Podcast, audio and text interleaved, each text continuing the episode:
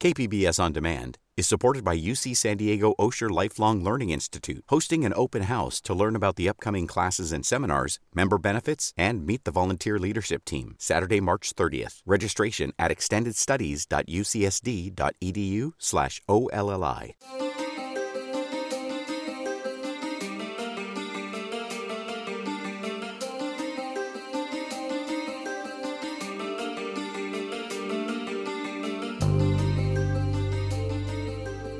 Welcome back to the KPBS Cinema Junkie podcast. I'm Beth Accomando. If you found Turbo Kid on a VHS tape in someone's garage, you'd probably swear it was a movie from the 1980s. To enhance that feeling, the film opens by designating 1997 as the future. This is the future. The world as we know it is gone.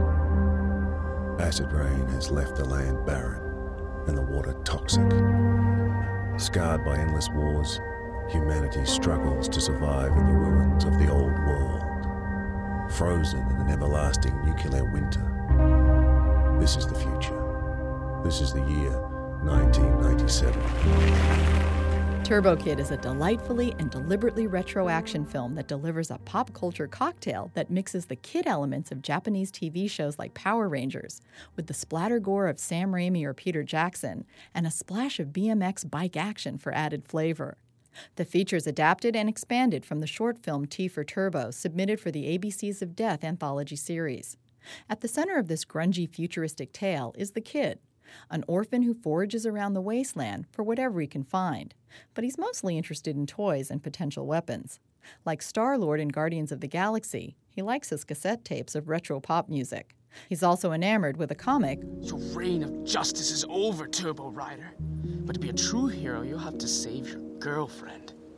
Save me, Turbo Rider. Your evil plan will fail, Dr. Roboter. I will destroy you with my Turbo Glove, the ultimate weapon against the robot threat. But I am no ordinary robot. I am a secret weapon.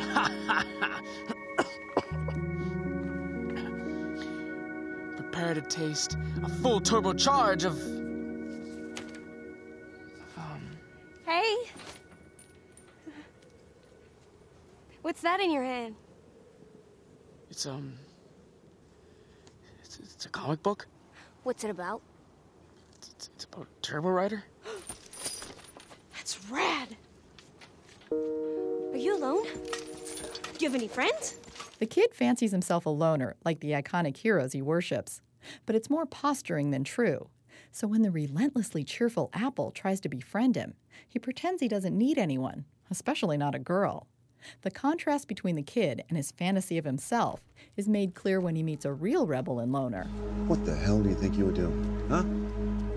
You can't just walk into a man's personal bubble. His what? A man's personal space. The arm length radius, yeah? My motherfucking comfort zone. It's family only. Sir?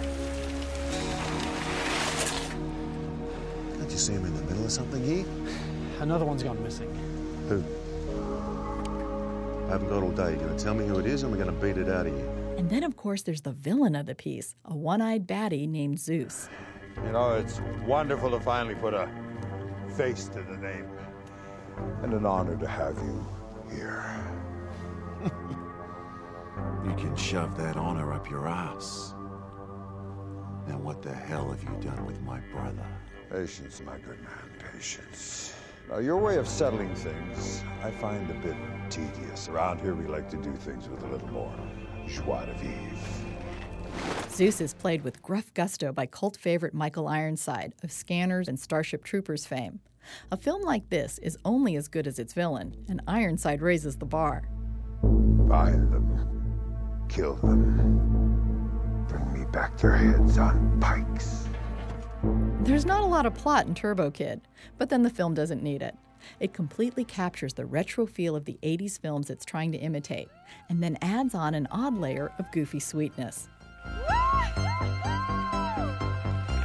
were right! Your manly bubble is really comfortable! Okay, we need to talk. Okay, Okay, if you're coming with me, you need to follow the survivor rules of the wasteland. Okay. I love rules. Companion viewing for this would be 80s action films like Mad Max and Hardware, although technically that's a 1990 release, but very much in the 80s action vein, and retro styled films like Dead Hooker in a Trunk and Hobo with a Shotgun. The latter was made by Jason Eisener, who also happens to serve as one of the executive producers on Turbo Kid.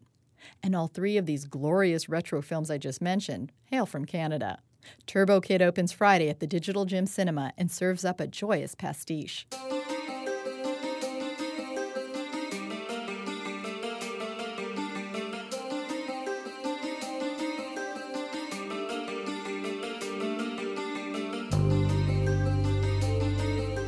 Thanks for listening to the KPBS Cinema Junkie podcast film review. I'm Beth Accomando. On Friday, you can listen to my interview with Miguel Rodriguez of Horrible Imaginings Film Festival. His festival will kick off next Friday, and we enjoyed a long, lively discussion of horror and pushing the envelope on the genre. You can subscribe to the Cinema Junkie podcast on iTunes, and please give it a rating. You can also reach me on Twitter at Cinebeth and on the Cinema Junkie Facebook page. Thanks again for listening.